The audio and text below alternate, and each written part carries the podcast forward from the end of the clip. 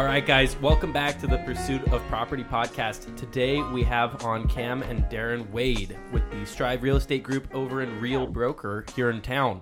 How are you guys doing? Good. Happy to be here. Excited to be here. We've been trying to get you guys on, or we've been thinking of having you guys on for a long time now, and I can't believe we didn't have you guys on while you were still with KW.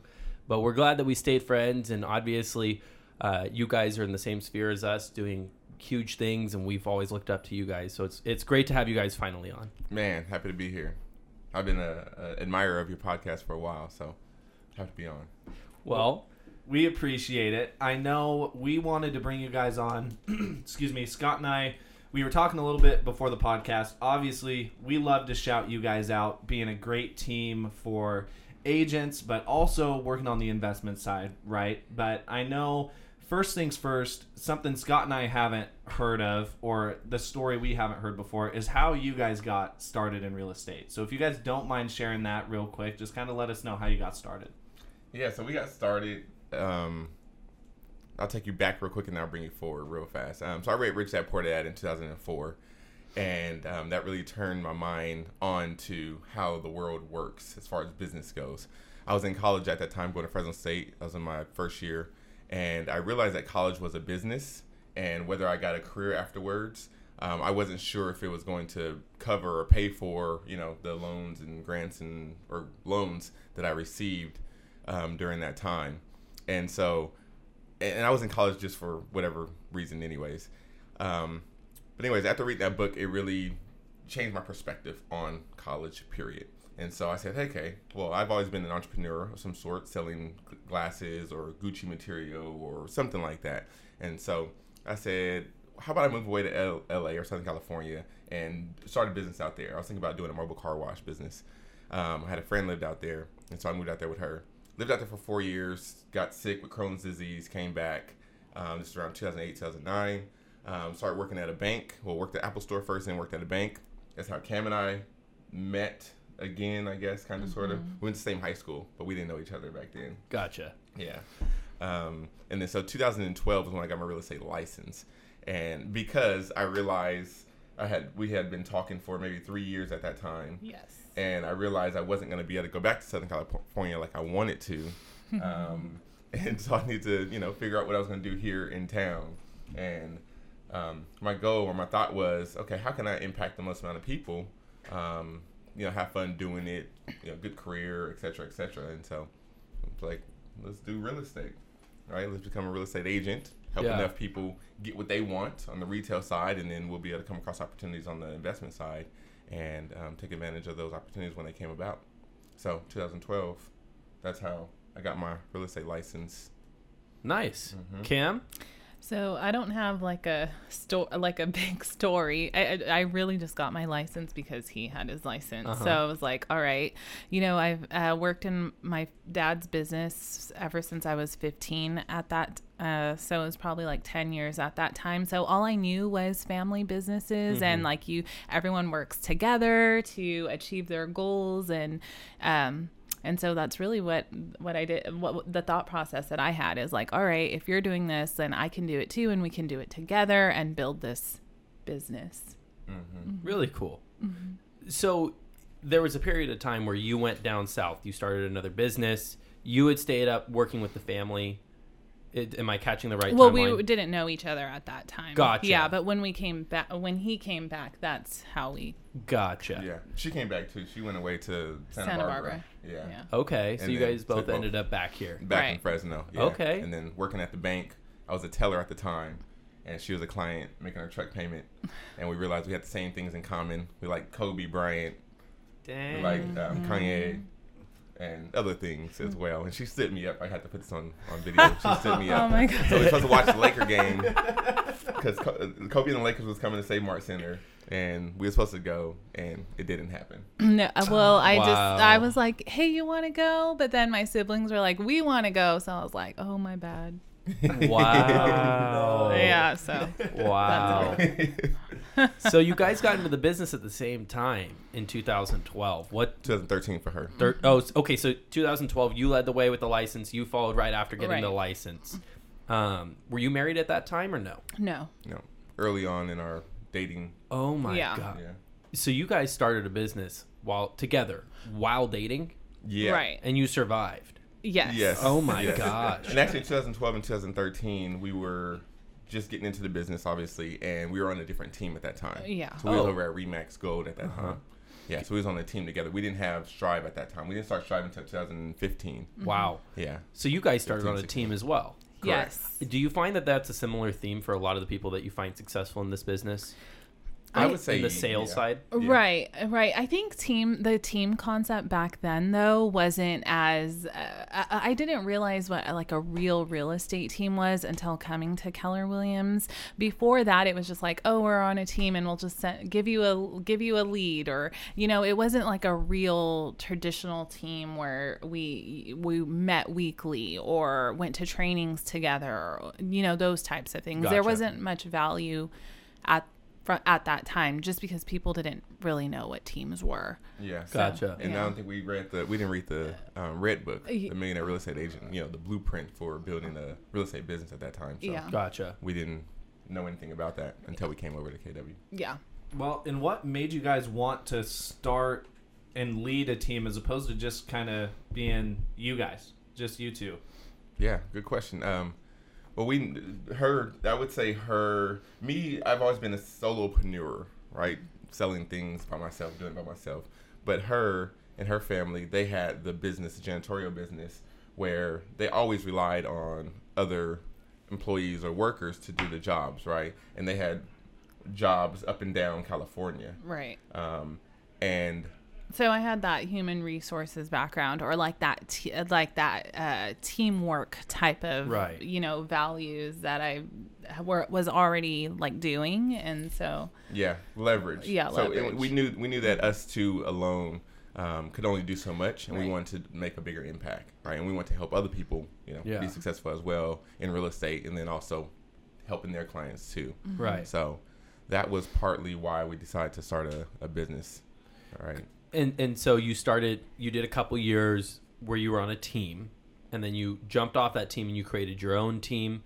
At that point, did you guys come straight to Keller Williams when you started Strive, or did you start Strive somewhere else? We started Strive at Keller Williams. Okay. Mm-hmm. What did that look like for you guys? I mean, obviously your team is a high producing team now. We've shouted you guys out to a lot of people as somebody as a resource to go to if you're getting into the business. But what did it look like at the start? At the start, it was myself, Cam, and Ray Meyer, who's a friend of ours. And he came to the team when we first started off in the business because he wanted to be a part of a team, a young, hungry, energetic team. So he came over to Remax Gold with us as well. Mm-hmm. And then we moved over to Goldleaf for a little bit. And then Ray immediately came back to KW because he had started at KW. And so it was us three that started Strive together. Gotcha. We watch Case. I don't know if you know Kevin Stewart event down in Southern California. Huh. No, he has Case Real Estate out there. They were with KW at that time. He was a big inspiration to us on starting the team. Ray and I went down there to their team meeting, you know, asked a bunch of questions and watched how they did things.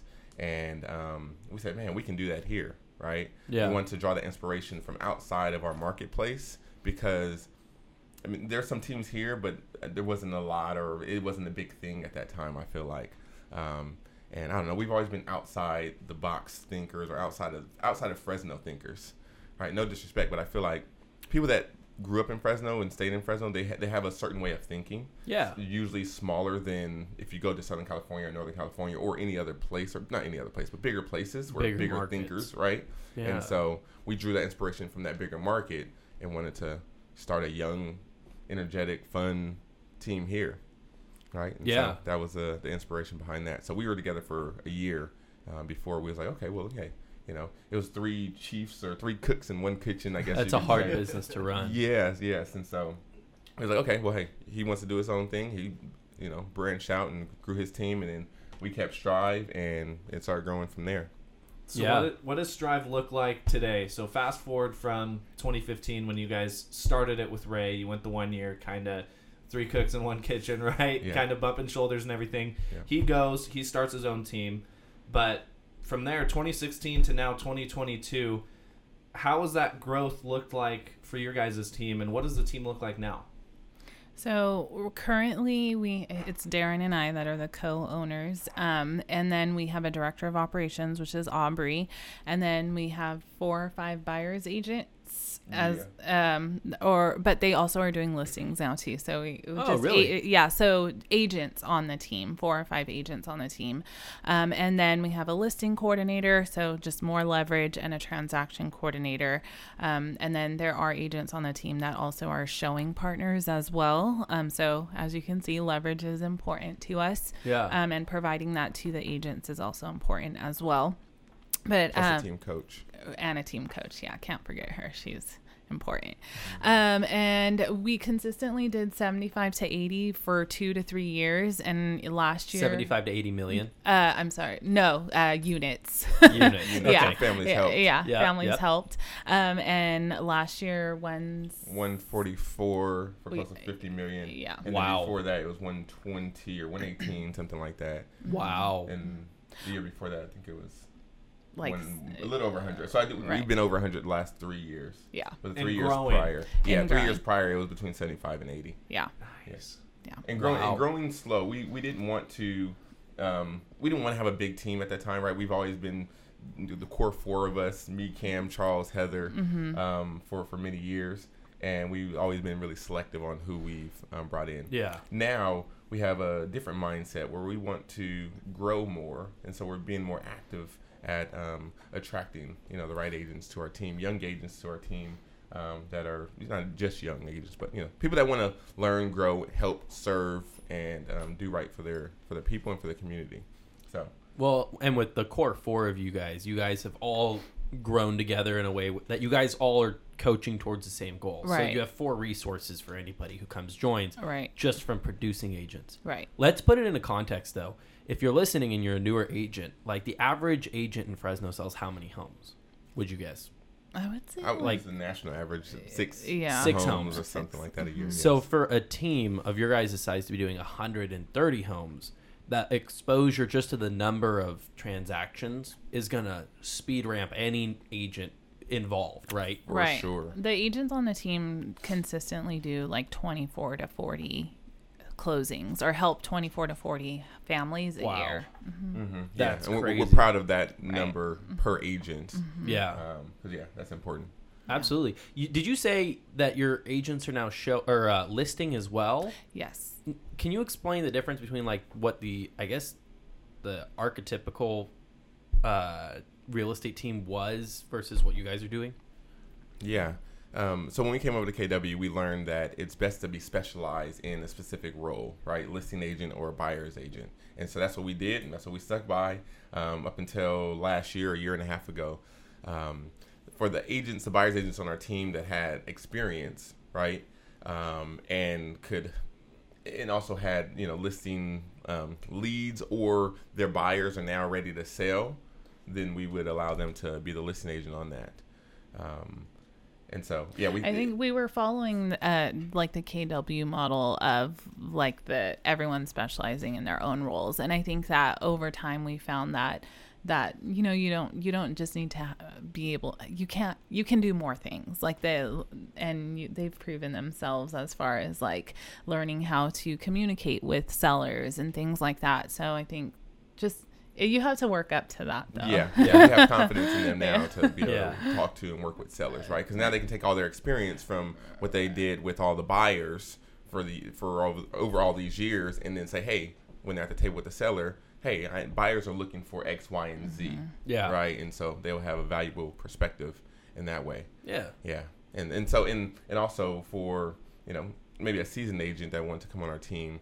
They may not want to just be specialized on one side of the field.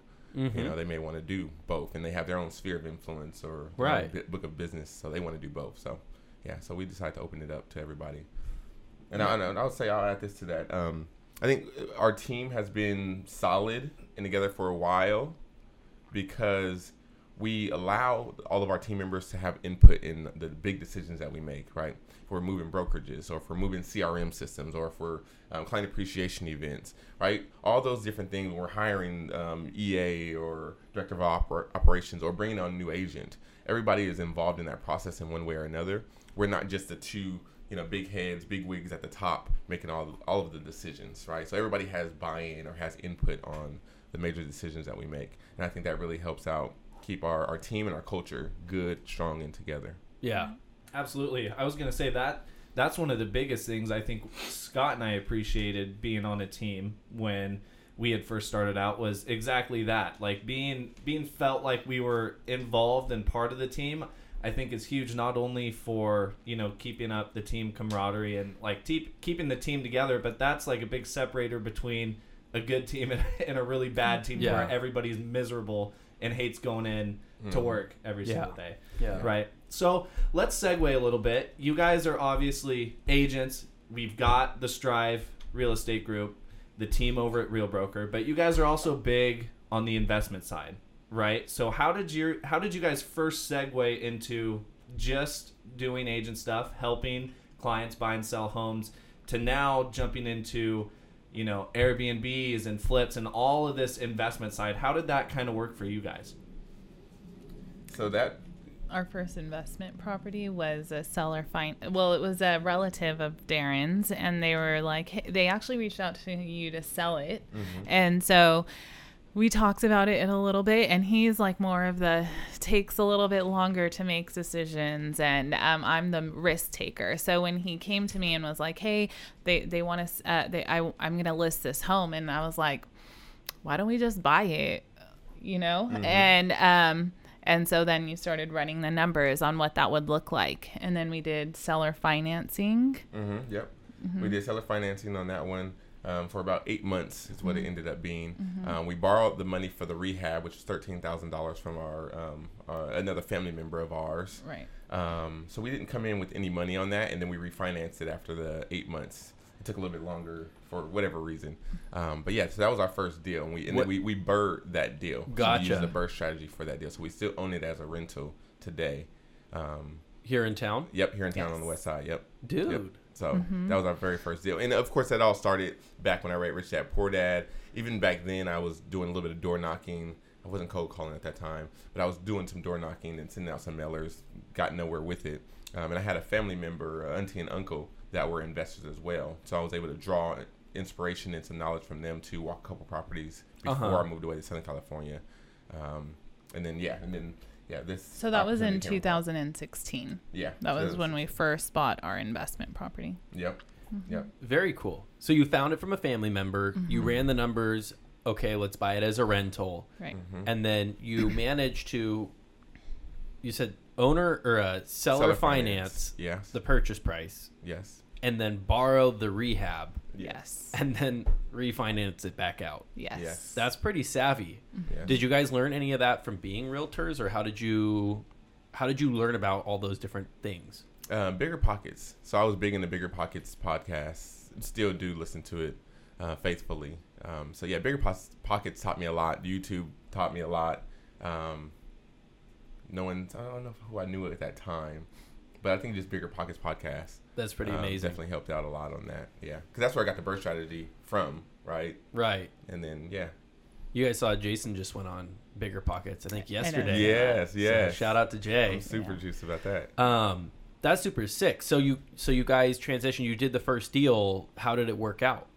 It worked out good. It worked out real good. Yeah. We was able to do a clean BURR on that one, meaning we was able to refinance 75% of our money out, which covered, I think it just covered what we had borrowed from the family member and to pay off the seller finance loan. Uh-huh. And, and then since then, we refinanced that house one or two more times, right? One other time, it paid for the renovation at our guest house, right? Uh-huh. So that's now an Airbnb for long-term, 30 to 60 day or 30 to 90 day tenants or guests, right? Usually traveling nurses is the word I was looking for. Traveling nurses are business professionals. So that's what we're doing. That's what part of that money went to over there. So it's making more money. Mm-hmm. And then we refinanced again. We bought something else, right? So with that, each time we refinanced, we took out a little bit, but the numbers on the monthly mortgage payment still made sense to where we would cash flow for that particular property. So, yeah, we just put an HVAC system on it because the new tenant, I think it went out. Yeah. Well, there was not there was no central AC. Yeah, there's always been a swamp cooler and a wall heater. So we were able to finally take that out and put in a central HVAC system. Yep. So renovated it twice. Mm-hmm. First time was just really simple and basic, and then mm-hmm. second time just a little bit more. Not, you know, nothing too fancy, but we added a roof on a couple years ago as well. Yeah. So first rental in 2016, you've refied it a couple times since then to go out and buy some more houses, right? Buy some more assets. Yep.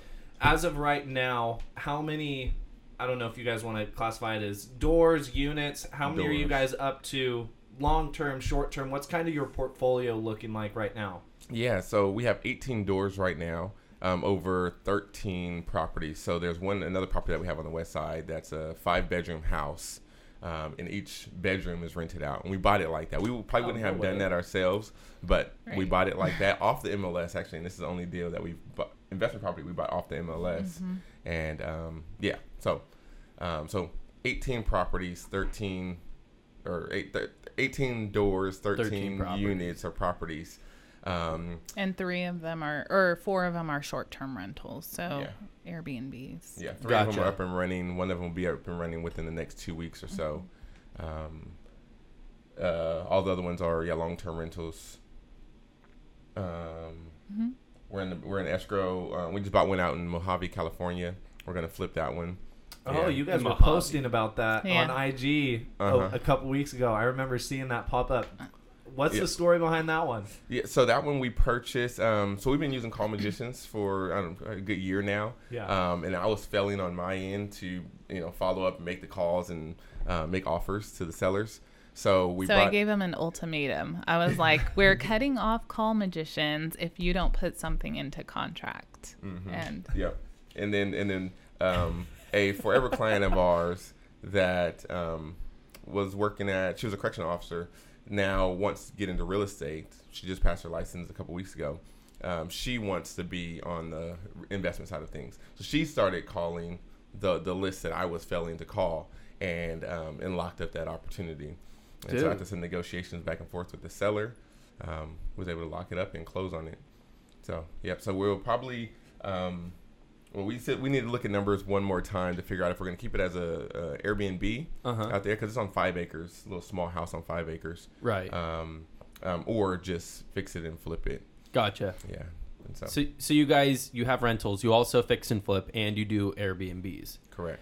Cam, you want to talk a little bit about the Airbnb experience and how you guys have manage the properties and also the success you guys have had? Yeah. So we purchased our first primary residence in 2014, I believe. Yeah. August 2014, actually. And so with FHA 3.5% down, we literally had to borrow money to purchase the refrigerator and washer and dryer because we had no money left after we paid the down payment and closing costs. And that was our first home. We bought it at $220. Our monthly payment was $1,400. We never really refinanced, I don't think. Well, maybe we did once after we did a streamline refinance, and it was the monthly payment was $1,400 a month. So we lived in it for 5 years. At this point, we're pregnant with twins. Our office is in North Fresno.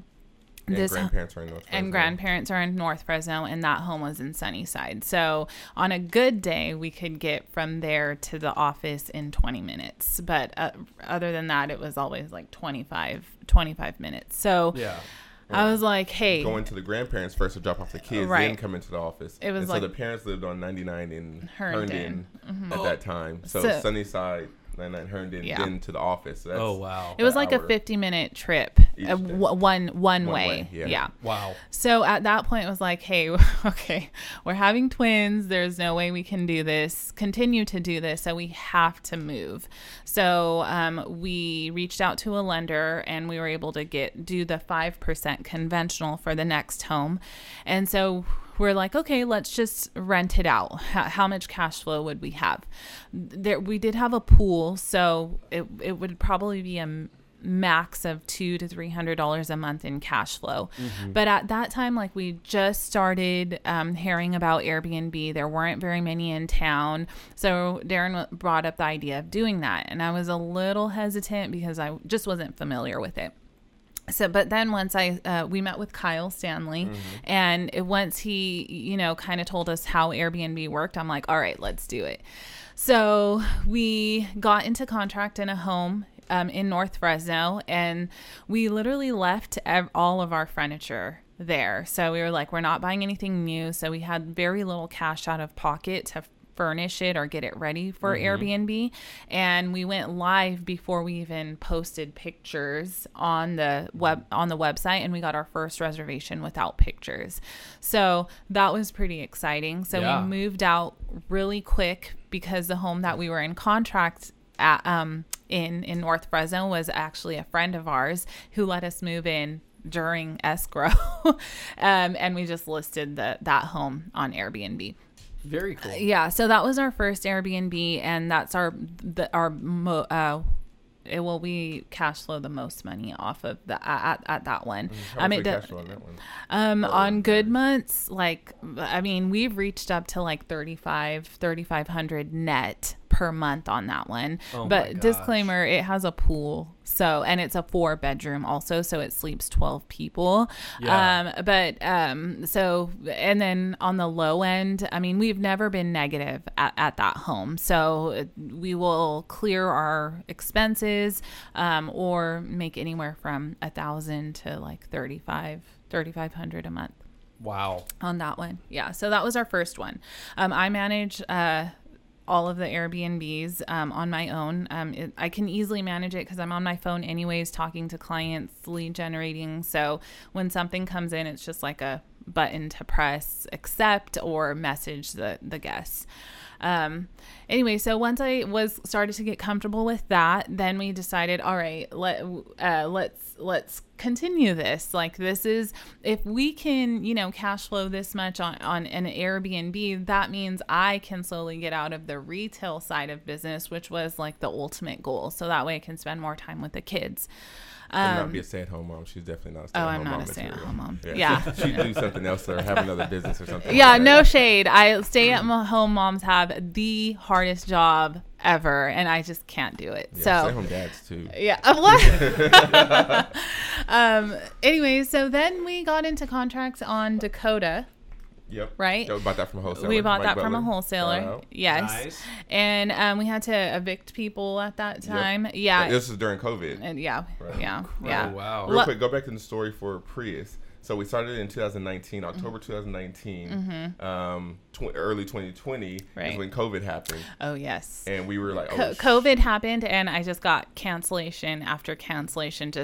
But once the shelter in place went into effect, my phone blew up. Cancellation. And I literally that night posted on Facebook, I have a house to rent. We were going to go long-term rental route there. Does anyone, need a home to rent?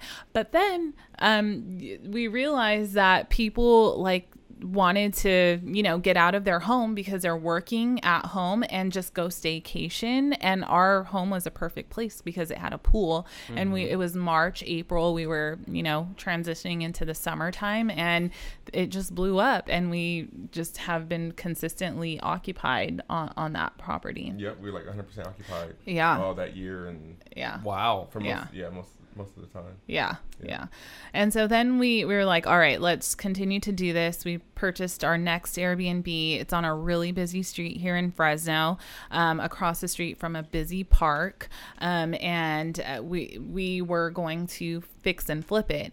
But then, we ran comps at that time. We were going to, we had our first Airbnb for about 12 months, and we ran comps, and we're like, okay, so if we flip this, we'll net about $25,000, but we could probably make that in 12 months if we kept it as an Airbnb.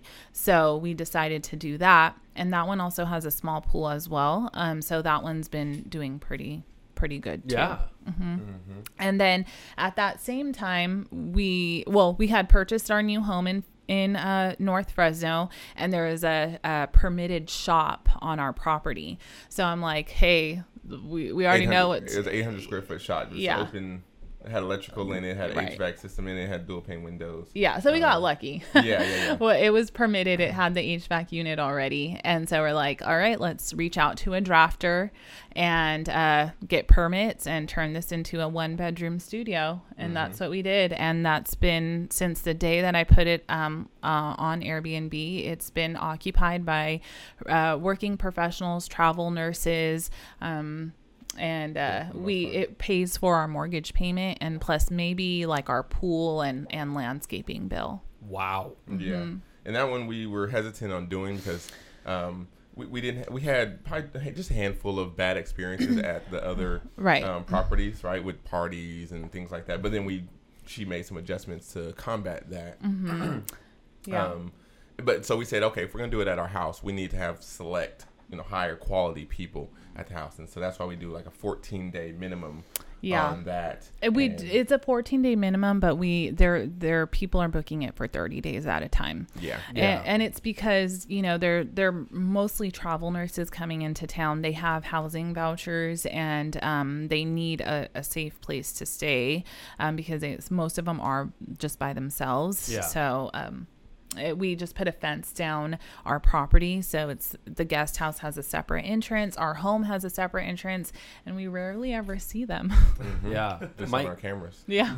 Yeah. One of my cousins is a traveling nurse and I feel like he would make a pretty good Airbnb tenant. I mean, hearing his schedule, it sounds like, especially those people who are traveling for a short period of time, when they're there, they're probably at work all the waking hours and then they go home and sleep. That's kind of how that gig works. Exactly. Right? Mm-hmm. Wow. And you said it covers your full mortgage and then your pool even sometimes? Yeah. Our pool bill is about $120 per month and it would cover that. And then also our landscaping, our monthly landscaping bill. Sometimes we get paid to live there because depending on, how much I'm charging that month, 1 month we got paid to live there at our own home for $420. Yeah.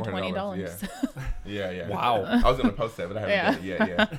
So our mortgage payment is like $2,300 right now, and then so about $100 a night, $90 to $100 a night or so. So we can get about $3,000 from the guest house alone to live in our 2,700 square foot home with the pool. And they don't have access to the pool either. No. We shut that off. Yeah.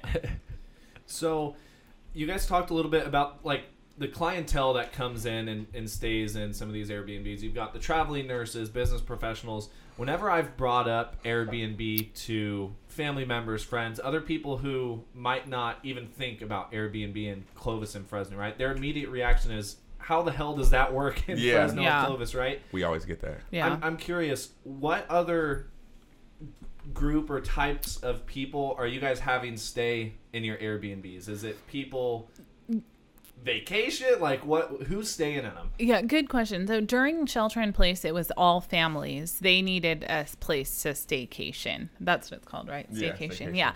After that, like after things started opening up, people were coming in town for I hate this, funerals, like right after, COVID, but mostly like weddings. Then when sports started to pick back up, it was tournaments. And then we get like construction people as well, because there's like 6 or 7, 8 of them and they don't want to stay at a hotel. And also our hotels in Fresno are not great at all. So they get a full kitchen, backyard. These guys are out barbecuing, getting, having fun. Whereas in the hotel, they would just be like sitting in their room. Right. So, we also get, we had an 8-week stay and it was firefighters who were going to the fire academy, I think. So so that was pretty cool. And then we have a lot of people visiting Yosemite. I don't know why they decide to stay in Fresno, but maybe there's like some article out there that says if you're going to travel to Yosemite, stay in Fresno. And so I kid you not, like at least 2-3 times a month there's someone going up to our national parks and they're staying in Fresno. Yeah. And we don't allow local people to stay at our Airbnbs. Are we allowed to say that? Well, I mean, I asked more questions. Right. I asked more questions. Fair. I don't think that's fair housing issues. I don't think that discriminates like that. Yeah. Okay. And here's a reason why. It's not a protected class. Got it. And here's a reason why. It's because they're more likely to throw parties at our homes if they're here in town. Because why else would you be there? Right. There are some people that say, hey, my house is flooding. I need an Airbnb. And I'm like, hey, accepted. You know what I mean? Right. But if it's, I do ask questions if they are local, and because 9 times out of 10, I've had problems with them throwing parties, and it's mostly like during the like a Friday, Saturday, yeah. And then it's like you have to ask more questions. You know, well, so what are you gonna do at the house? Yeah. Right. Did you read the rules? Yeah, no parties. Yeah, so. So I'm curious from a numbers breakdown. Jason has hosted a meetup where he was breaking down one of his newest deals and was like, hey, if I Airbnb this, I can make X. If I were to keep it as a long-term rental, it's going to be X. This is like 5X, so this is why I'm going to do it, right? Yeah. I'm curious if you guys know, not to put you on the spot, but off the top of your head, how much do you guys think you guys are netting from your 4 or 5 Airbnbs compared to your 12, 13 other doors that are long-term rentals? Are they pretty comparable, or where are they on the scale? Meaning, well, obviously we make the bulk of it from the Airbnb. That's what I was going to ask. So you've got more doors. Less doors on the Airbnb, but make more than what we do. Yeah. Right. Okay. The only other really good one is... the one where we have 5 lease agreements because there's 5 bedrooms in that home. Yeah. I think that one we get 2,200, maybe more now. It's 2,450, and so I think we net. So I do all the back end stuff, so like the P&Ls. And our net, how much on that one? I think like $1,200. Yeah, because I think the mortgage payment's like $1,200. Mm-hmm. Yeah. Mm-hmm. Wow. Yep. And you said you had found that one. It was pre-leased like that. Is that like student housing or? No. So this was listed on the MLS by an agent here in town, and the seller was going through bankruptcy and had to sell the home. And at that time, which was 2 years ago or a year and a half ago, I think it was listed at 170. 170. Yeah, 160 something maybe. Okay, 160. We came in and wanted at 171,500. Right. And we was way on vacation as well. We were. I sent my dad and Heather on the team to go walk through the property. There was a time limit of like 10-1 or something, and I was like, Dad, Heather, go to this house. Let us know if we should buy it. And they walked through it, and they were like, buy it. Yeah. And so $1,200 cash flow, 5 different tenants. I sometimes I have problems, but mostly it's been going pretty well. Good. Yeah. Mm-hmm. And at that time, the home was worth, on the retail market, it's worth like $220. Just to give you perspective of what it was worth. There was another home, same setup, maybe a 4-bedroom, something like that, but same size that has sold recently for $220. So we bought it at $171, but it was the numbers and the cash flow that made it make sense to us for us to buy it. Wow. I mean, so we had you guys on because you guys do kind of both, right? You do the resale, so you have a lot of knowledge on what properties are worth and all that. Yes. You also now have a lot of experience, much more than Kate or I, with long-term and short-term rentals and flipping, right? That's debatable, but yeah. No, you guys are doing your thing. Well, we do slightly different things, right? Yeah. One of the things that Kate and I have always talked about is you guys have been a great resource for people, like especially people who want to do both. Mm-hmm. You guys are a team that does actively do both, and you guys coach. Have you guys had any of your team members try to, take up the gauntlet and pick up an Airbnb or anything? Yeah.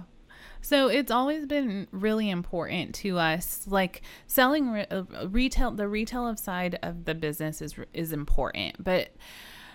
And I've always said this is that we can't be, real estate agents forever. Like we don't have a 401k. We don't have a retirement plan. So like, are we going to be selling homes until we're 70? I personally don't want to be that person. So what else can we add to our, income where we have passive income, and have a retirement plan in the like that is real estate for us, right? So we've always encouraged our agents to do the same because we're doing that. And in fact, Heather is going to probably be launching her first Airbnb here within the next couple of weeks. And then Charles has just moved out of his second home that he's purchased, that he's been living in for many, many years with his family, moved out and is now rehabbing, doing a little bit of remodeling, and he's going to be turning that into an Airbnb. That's so sick. Yeah, it is. Real quick to the Heather story. Yeah. So her and I, it was a friend of hers that reached out to her because they wanted to sell this property. It was a rental for a long time. Mm-hmm.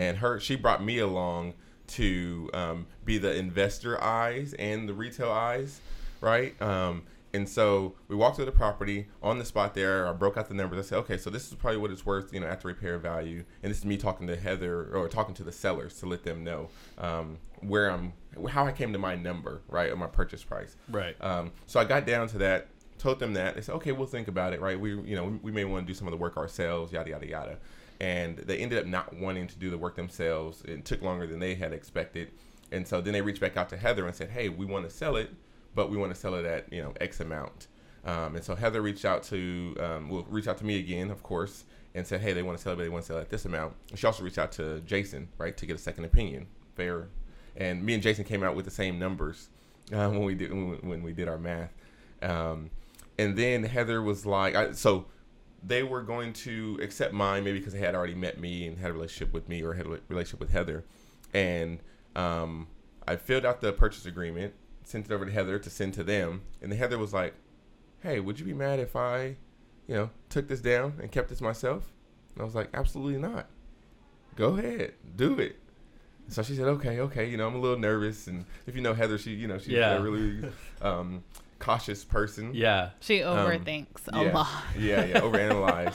She has good questions and things like that. She does, yes. But from the outside, if you've seen her, you wouldn't know she has what she has. Mm-hmm. Oh, for sure. She does private money lending. She does. Well. Yeah, I was going to mention that. She's a private money lender. I don't think she'll mind us saying that. But she's lent money to Jason. She lent to us as well. She lent on one of my deals. Nice. Really? And nice. I remember seeing the name, and I looked, and I said, Jay, is this Strive Heather? And he goes, you're not going to say anything to anybody. Yeah. As far as you don't know who gave you your money. Yeah. But she's very... starting to put it out there a little bit more. So yeah. That's another thing that you mentioned early on in the beginning. Her growth and Charles' growth over the years of just all of us being together and constantly pushing ourselves, striving to be better people, better business people, better family people, right? Definitely has rubbed off on them, and they're breaking out of their shells and growing as well. And so it's exciting to see that. Right. And super happy to see her have her first Airbnb up and running soon. Before she even owned her own personal residence, she has an investment property. Yeah. That's so that's cool. Baller. And I had no clue either when I asked that question. I was just curious. Yeah. So that's crazy that they're both going to have them in the next couple weeks. Yes. Yep. Yeah. So that's pretty tight. Yeah. So with us we're in Q2 of 2022. You guys have gone through a little bit of your past, 2-3 years growth on the retail side, right? 110, 120, 130 families or home helped. Yeah. What's your projection for 2022? What's your goal for 2022 on the resale side? And then for you guys, do you guys have a finite number or goal for more Airbnbs to add or X amount of flips to do? What's kind of your guys' 2022 goals to finish out the year? Yeah. So for 2022, our retail goal is it depends on how many new agents we have, join the team. We definitely base our numbers around that. So we think 175 is a doable number. We would like to do 200, right? But we would need to get seasoned agents that already have a database, in now to for those numbers to show up this year. Yeah. So 175 units on the retail side. As far as Airbnbs, we want to get up to, actually, I don't know if we have an exact number. Our next goal, so right now we're probably just around $10,000 a month in positive net cash flow from our rental properties. We want to get up to $30,000 a month. So whatever that takes, however many units that takes, is what we'll do. Yeah.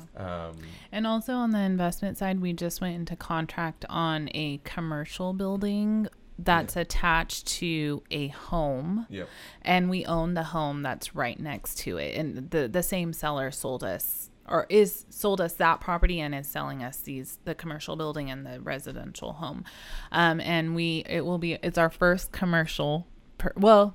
First commercial purchase, and we are trying to figure out what we're going to do with it. Laundromat is an option, convenience store, specialty store. Yeah, it's a little small, probably 1,000 square foot commercial space. Yeah, yeah. Near Fresno Community Hospital. Yeah, yeah. So we're trying to figure out what we're gonna do with that. Actually, Community Hospital owns two lots right next to it. So yeah. Mm-hmm. Parking lots. I know. Yeah, something. But back to your question, a big goal for me, because I haven't thought through all the details yet, but I would like to own something bigger than that, right? Either a mobile home park or storage units, something like that. So that's the next asset class I want to move into. Mm-hmm. Yeah, something less management and more units and more money. Yeah. So. Yeah.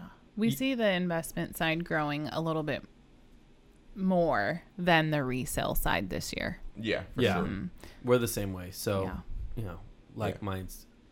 Yeah. We can definitely make more money on the investment side of things per deal, per transaction than we can on, a 2.5% commission on the retail side of things. Yeah. So. Well, sweet. Do you guys have, before we get into, where people can find you, I know you guys are always walking around with your shirts, you guys, your trademark social media tags on there. But before we let people know where they can find you, any advice for, and it doesn't have to be a younger agent, but we kind of tailor our audience towards more younger entrepreneurs, right? Looking into whether it's buying and selling on the retail side or more heavily on the investment side. Just one kind of piece of advice for anybody looking to get started or anybody who wants to succeed in either aspect of the business, what would you guys give? Put you on the spot. Yeah. Mine would be to find a mentor. Like, there's so much free information out there. The most of my investment knowledge came from Darren. Like, he would go get the information and then tell me, and I would be like, let's do it. Right? He would still be thinking about it. And I'm like, no, let's just do it. And then that also too, like, you need to make quick decisions as an investor. If you think too much about what you're going to offer the seller, or, if you take too long to find the financing, like there's people out there for every piece of information you need to know. So just make the moves or have the conversations or meet with the people that are doing it so that it can happen quicker for you. I bet they've already made the mistakes and things like that so that you won't, and then you're going to make money, and then you're going to break even, and then you're going to lose money. Like, there's no you're not going to make money every single time. Yeah. Yeah. But for the most part, you're going to make money. Yeah. Right? For the most part, you're going to make money. But you can't go in with the mindset that, it's going to be great every single time because just be ready for the ups and downs. Yeah. So. Yeah, we had a few of those. And just be okay with that is my advice. Yeah. Yeah. I would say having a spouse. Try to get your spouse on the same page. I think that is key to our relationship. Mm-hmm. Right? We're both business-minded. We're both entrepreneurs. And so we both have the same goal there, right? We may disagree on other things, right? On what the best piece is in Fresno. It's That's definitely true. Not me and eggs. It is, actually. It's me and eggs. It's not me and eggs. It's not me and eggs. So we get it once. Cut your mic. We get it at least once or twice a week. We disagree on a lot of things, just not business. Not business stuff. Yeah. And so, find a partner or have a partner or try to get your partner involved in things. Take your partner to trainings with you. Have your partners watch some of the same YouTube videos or listen to the same podcasts and things like that you're listening to hopefully pique their interest, and so they can see your thought process and where you're coming from and where you want to go or what you want to do, right? Yeah. For the betterment of your family. Right. So I would say definitely do that. That's an important key for us, is doing that.